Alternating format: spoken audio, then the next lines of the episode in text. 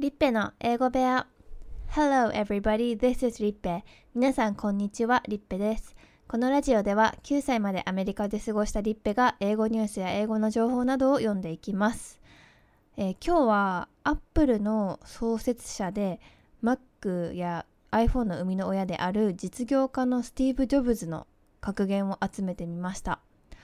スティーブ・ジョブズはもう知らない人がいないくらい有名だと思うんですけどどんな功績を残したのかあえて3つ挙げるとしたらまず1つ目はアップルを起業したことですよね1976年21歳の時にヒューレット・パッカードの社員だったスティーブ・ウォーズニアクと、まあ、当時は実家のガレージでスタートしたというストーリーが有名ですけど私も実はあの2019年にアメリカに旅行した時に家の前まで行ってみました。はい、で2つ目がトイ・ストーリーやファインディング・ニモンとかの CG アニメーション映画で有名なピクサーを設立したことですね。これもあのスティーブ・ジョブズが作った会社で彼が1985年に自分が作ったアップルを追放されてしまうんですよね。でその後 NEXT っていうコンピューター会社を創立するとともに映像制作会社のルーカスフィルムのコンピューター関連部門を1000万ドルで買収して、まあ、ピクサーを創業しました。もうすごいバイタリティですよね。はいで3つ目がピクサーで大成功してアップルに凱旋復帰した後に生み出した iPhone とか iPad ですね。もう今では逆にないことが考えられないくらいですよね。ちなみに私も iPhone ユーザーです。もうとにかくスティーブ・ジョブズの歩んできた道は壮絶で本当に、まあ、世界を変えてしまうような事業をいくつも生み出してきた人なんだなと思いました。今日はそんなジョブズの名言を4つ紹介させていただきます。まず1つ目が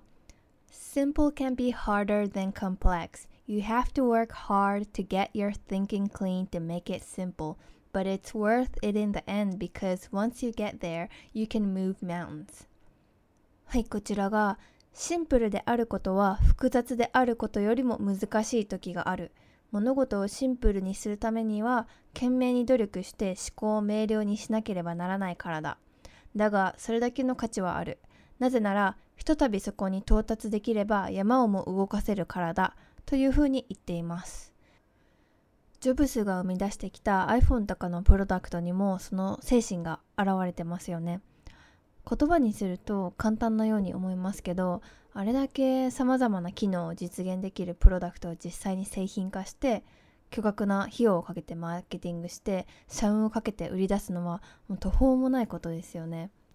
多分何万人もいる社員から反対されたと思うんですけど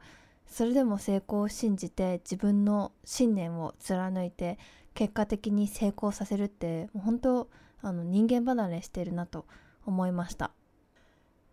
それでは2つ目を読んでいきます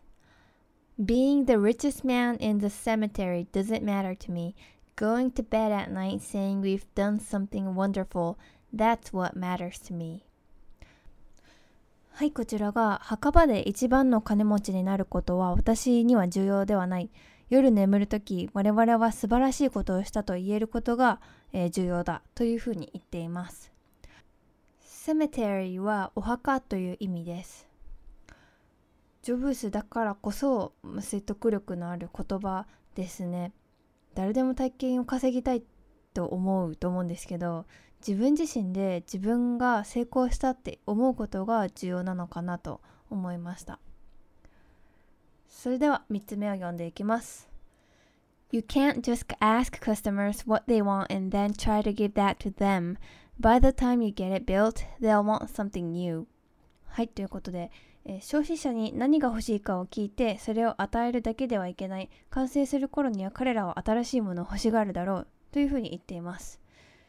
あれだけ大きな会社でプロダクトアートで商品を世に出すその自信の裏には想像しきれないほどの苦労とか努力とあとまあ偶然が重なった賜物なのかもしれないですねそれでは最後の4つ目を読んでいきます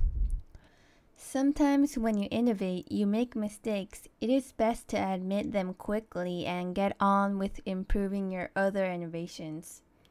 はいということで革新的なことをしているとたまに過ちを犯す。一番いいのはすぐその過ちを認めて次の革新を急ぐことだというふうに言っています。いかがでしたでしょうか？すごい経営者の中でもさらにすごい経営者だったんだなとあの私でも思ってしまいます。皆さんの尊敬する人物であったりジョブスの好きなエピソードがありましたらコメント欄で教えてください。今日もお疲れ様でした。このラジオがいいと思ったらいいねやシェアをよろしくお願いします。また取り扱ってほしい記事やテーマなどありましたらコメント欄で教えてください。また次回お会いしましょう。See you next time!